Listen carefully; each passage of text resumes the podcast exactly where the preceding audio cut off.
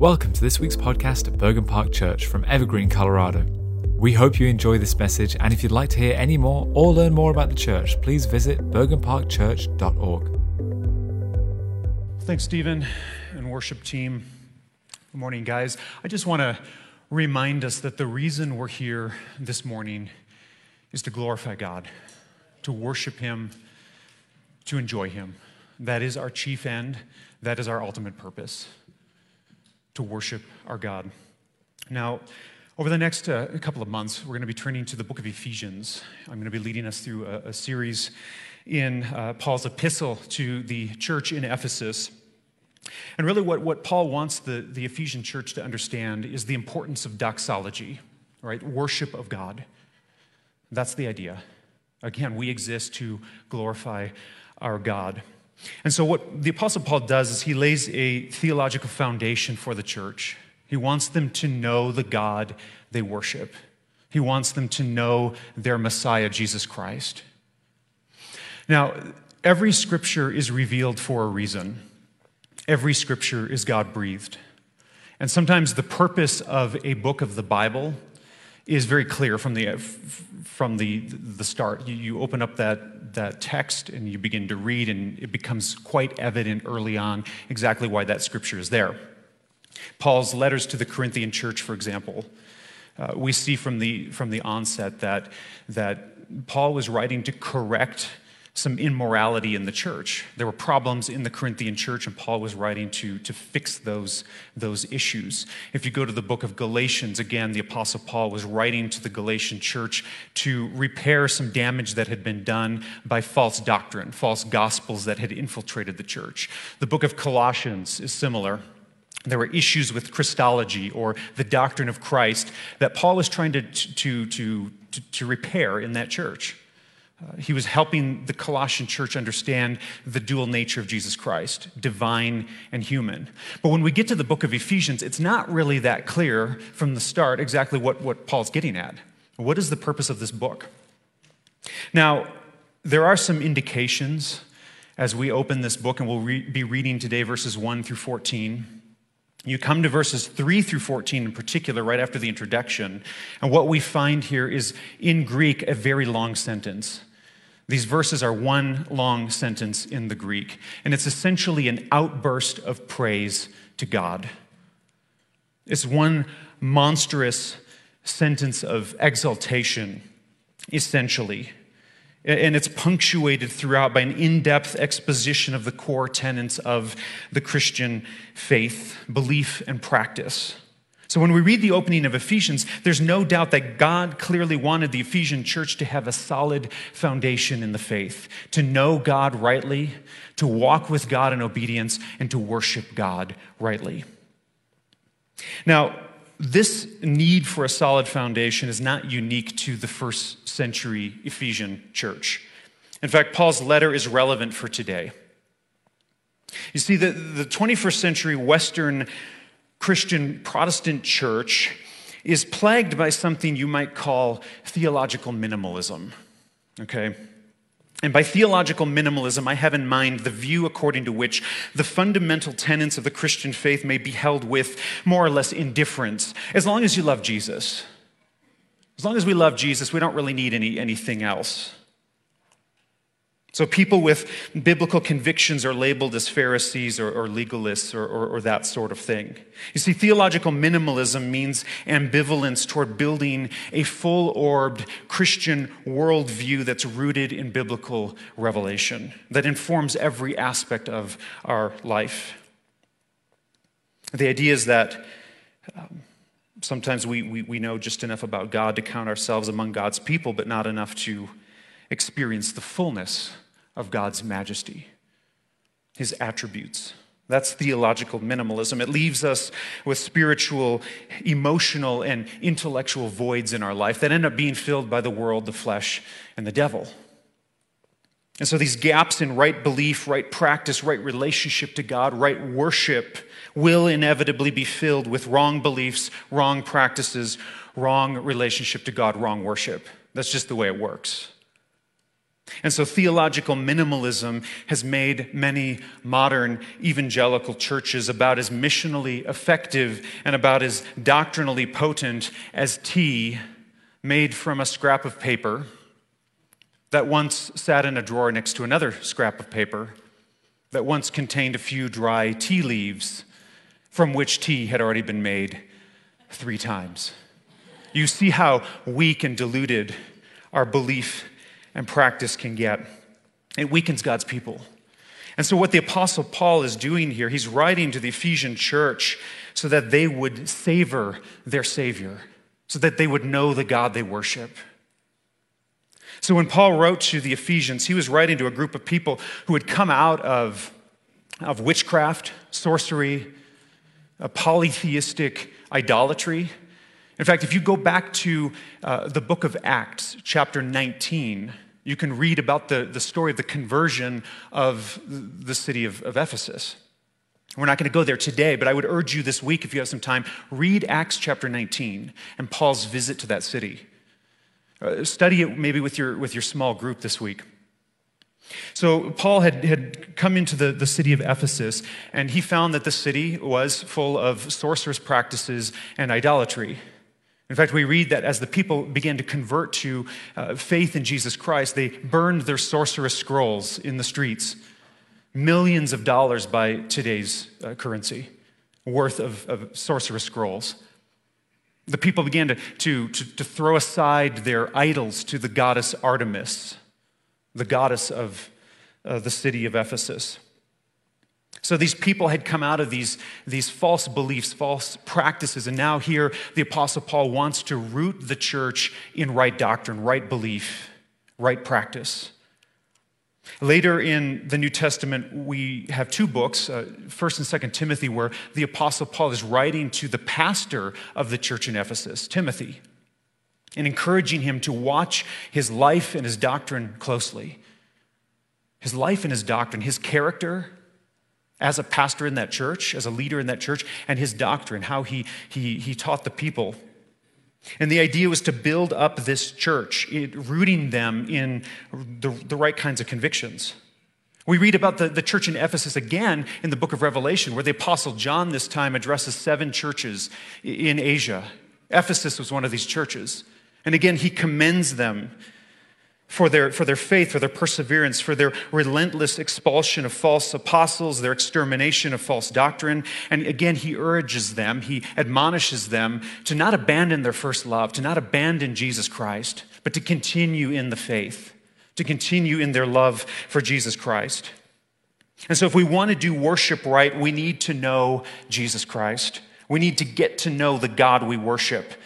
And so, as Paul opens his letter to the Ephesians, he hits us pretty hard in these opening verses with the weight of God's glory, with the power of God's majesty, his grace, his sovereign power.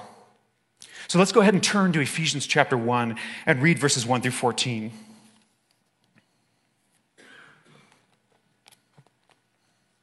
Paul, an apostle of Christ Jesus by the will of God to the saints who are in Ephesus and are faithful in Christ Jesus.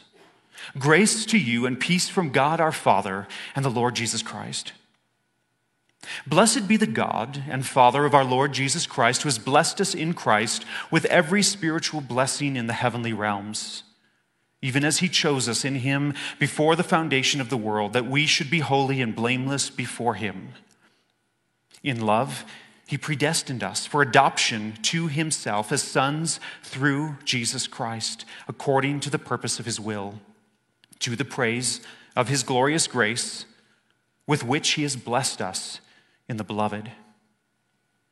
In him we have redemption through his blood, the forgiveness of our trespasses according to the riches of his grace, which he lavished upon us in all wisdom and insight, making known to us the mystery of his will according to his purpose, which he set forth in Christ as a plan for the fullness of time to unite all things in him, things in heaven and things on earth.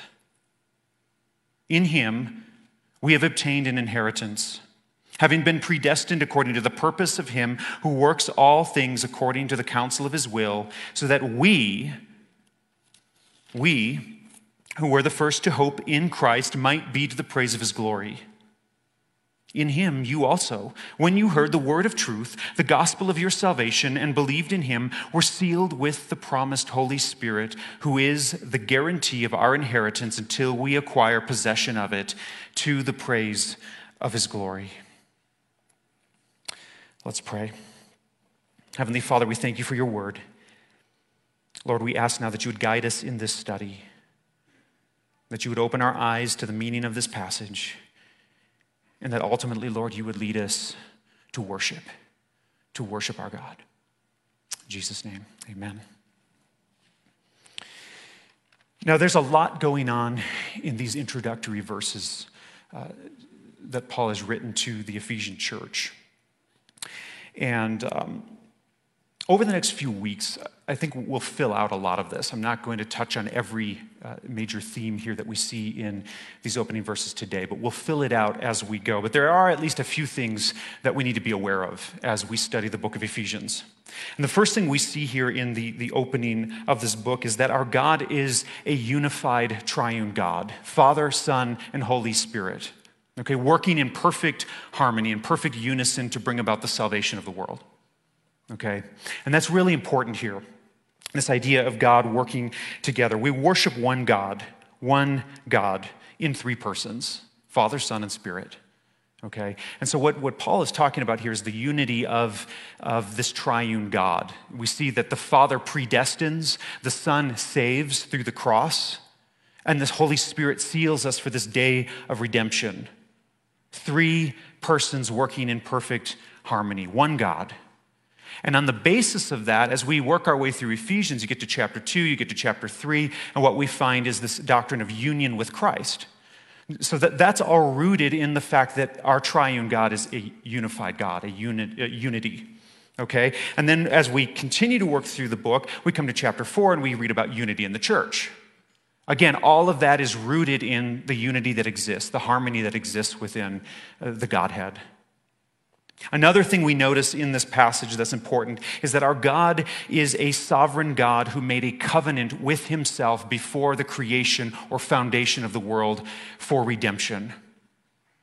And theologians sometimes refer to this as the covenant of redemption. God made a promise to himself that he would redeem a people for himself. God loves his church. The third thing we see here is that our God has authority over all the powers of this world. And that's something we will see develop through the book of Ephesians. Uh, in the latter part of chapter one, we read about how Jesus Christ has been elevated to the right hand of the Father, exalted to the right hand of the Father. He has power and dominion over all things, spiritual and physical, in this universe. So, a lot of us are familiar with the very end of, of the book of Ephesians, chapter 6, where it talks about the armor of God, right? Put on the armor of God.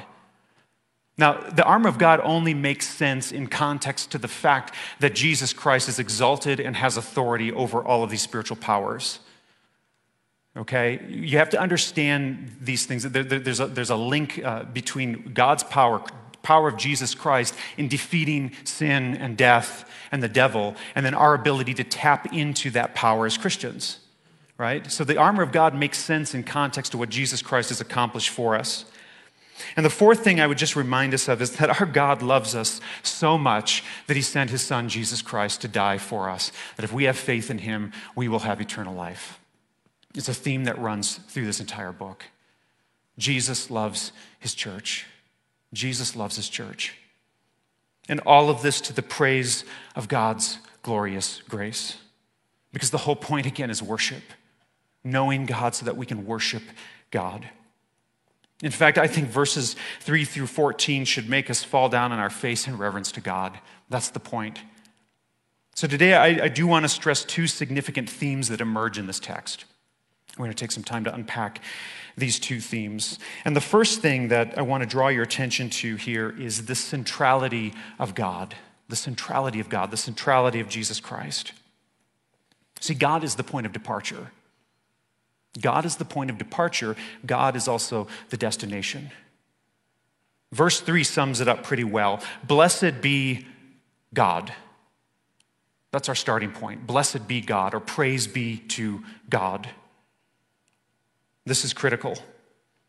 Now, understand that your point of departure makes all the difference in your destination. This applies to a lot of different areas of life.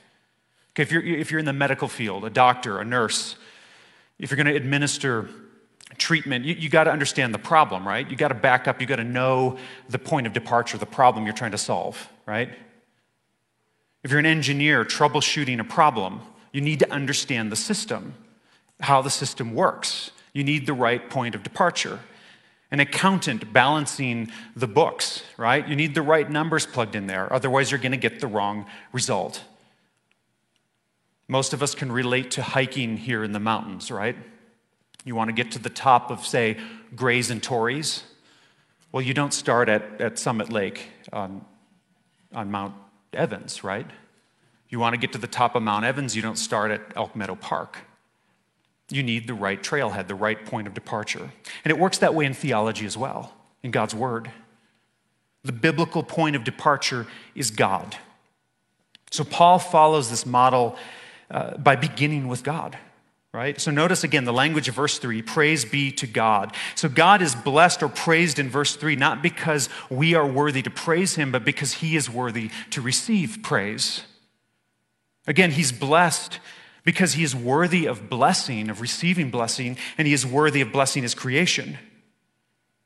Now, a brief survey of Scripture enforces the idea that we are only ever going to fully understand who we are if we have correctly situated ourselves in context to who God is.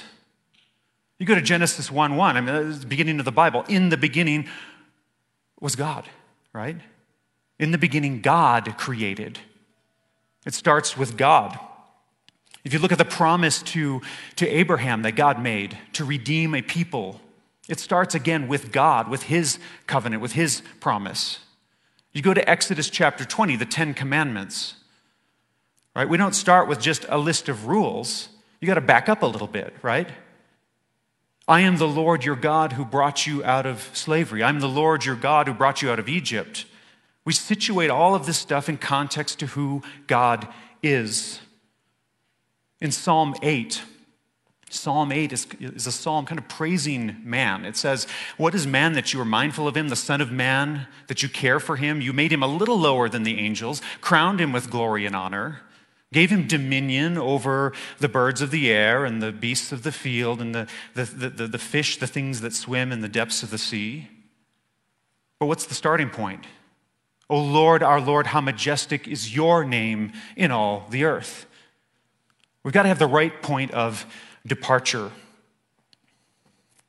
So, verses 3 through 14 of Ephesians are actually known as a eulogy, a blessing.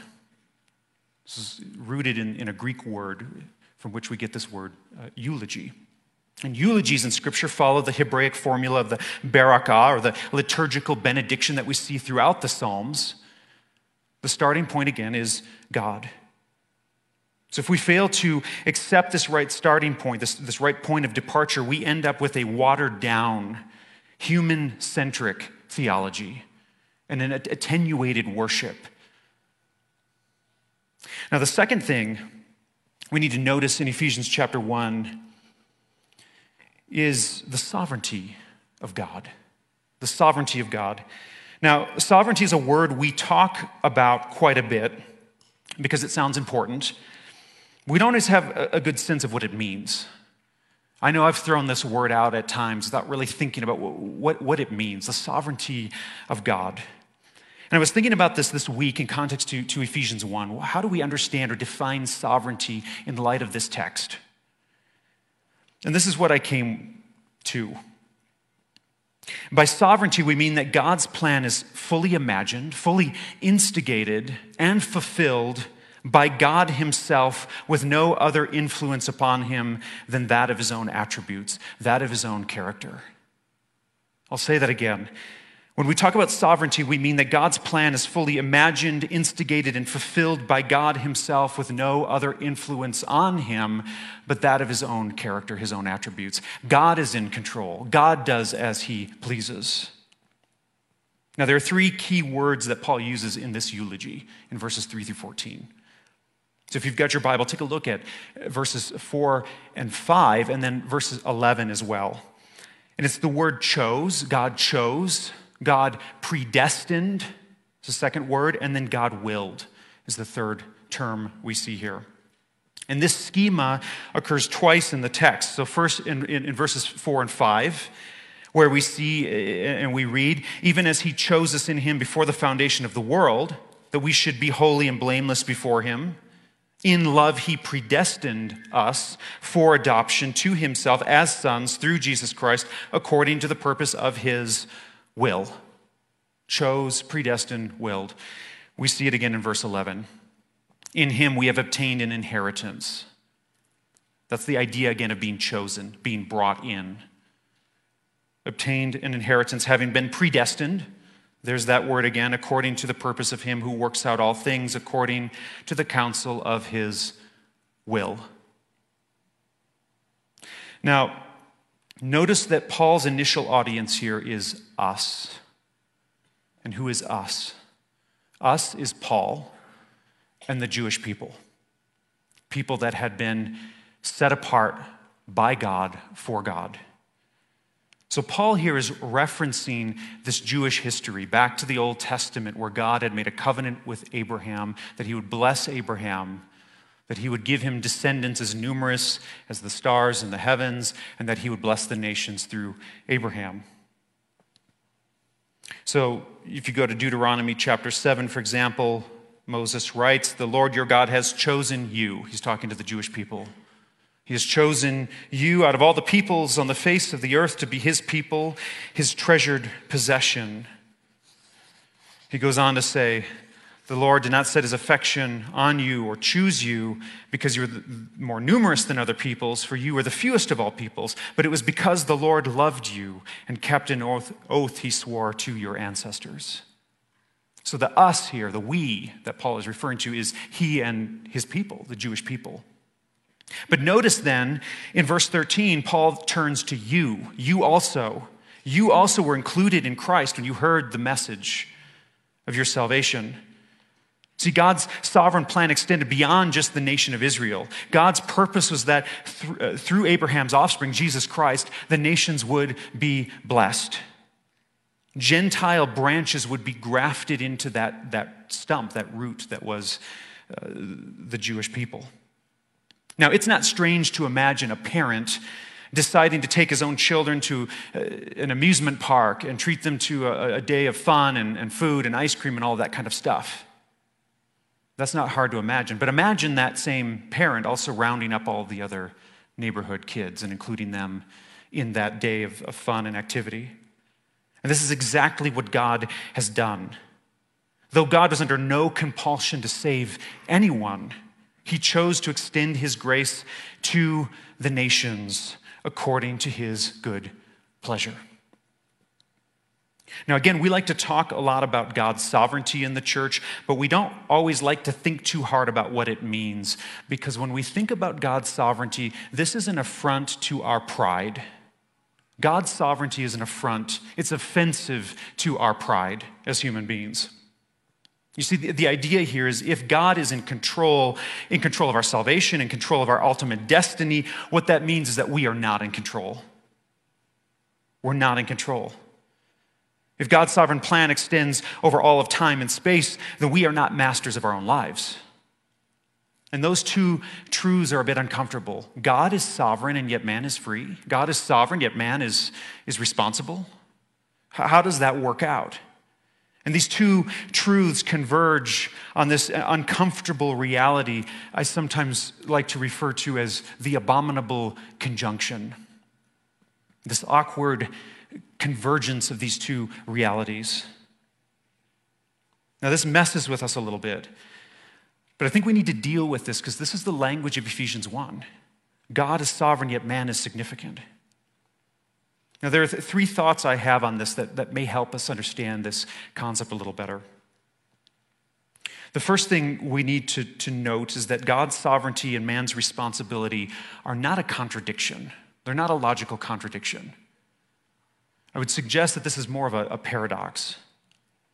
Not a contradiction, but a paradox. And you've heard me talk about this a little bit before, but uh, paradoxes are something we just have to live with. It's just a part of, of the reality in which we live. And there are all kinds of paradoxes, mathematically, uh, in, in, logic and in philosophy, in, in, science. These things are just something we have to deal with. The, t- the time traveler paradox, for example.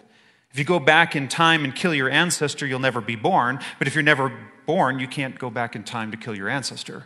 Uh, how does that work out? There are mathematical paradoxes related to the nature of infinity, for example adding or subtracting from infinity. Paradoxes in, in physics surrounding the speed of light and black holes and all of this stuff. In philosophy, the skeptical paradox.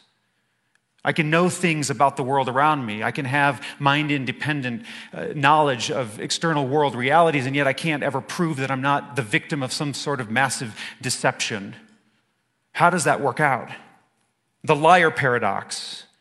It's true that everything I say is a lie. The, the, list goes on and on. And some of these are, are sophisms that we don't really need to worry too much about, but some of these are real problems. And my point is simply this that paradoxes are simply just a, a reality we have to live with. They usually have an answer rooted in some missing information or that's tied in some way to human limitations intellectually. But the point is that it should not be that strange to us that God is sovereign and yet man is responsible.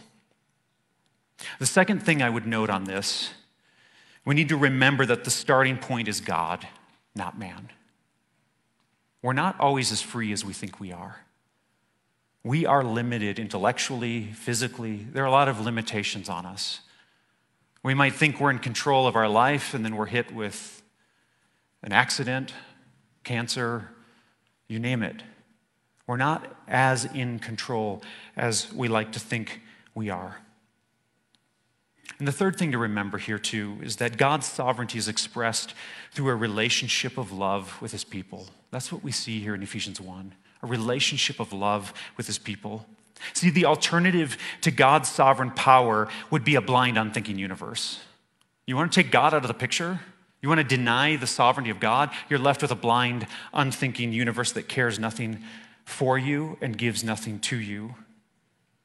These are the options. Either we're subject to a God who predestined us in love to be adopted as sons to the praise of his glory, or we are subject to natural processes, like I said, that care nothing for us.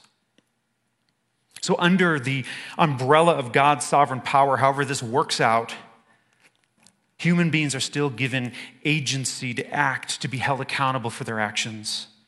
So understand that the language of Scripture uh, acknowledges that though God is sovereign, man is significant. Something Francis Schaeffer used to say. God is sovereign, man is significant. God is sovereign, man is still responsible. And the beauty of the whole thing is that human beings are lovingly invited into a relationship of obedience and worship of God through adoption into sonship.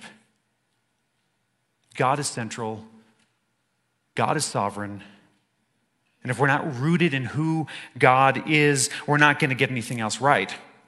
See, the Christian life, Christian life and practice are rooted in this foundation. And understand as well that when it comes to God, the abstract, the theoretical, all of this stuff is never very far removed from the practical. Never very far removed from the daily, ordinary stuff. Understand that this is not just a bunch of nonsense, theological gobbledygook, okay?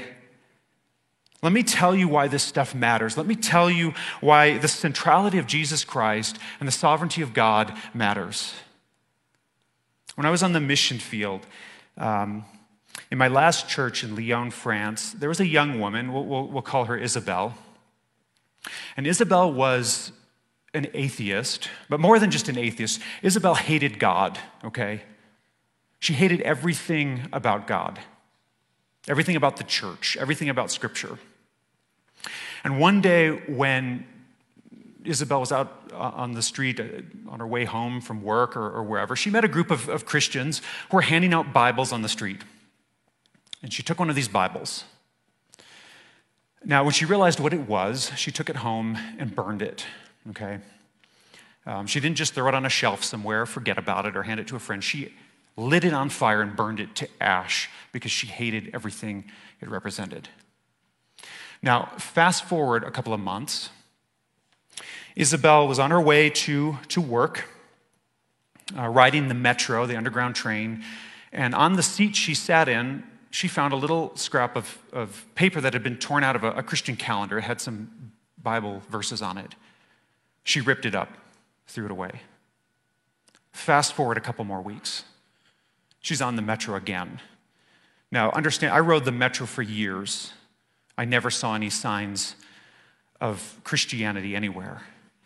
But again, she finds another piece of paper with a Bible verse written on it in her seat. Now, fast forward a couple more days, okay?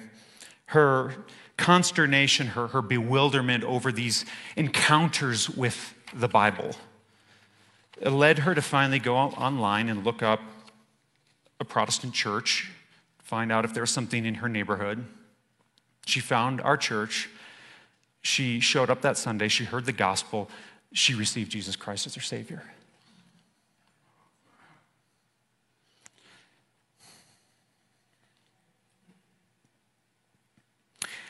If you've ever wondered why we need to care about all this talk of sovereignty, of God electing us, predestining us, if we talk about holiness, if we talk about all this, this stuff, Ephesians 1 stuff, it's, it's for this reason.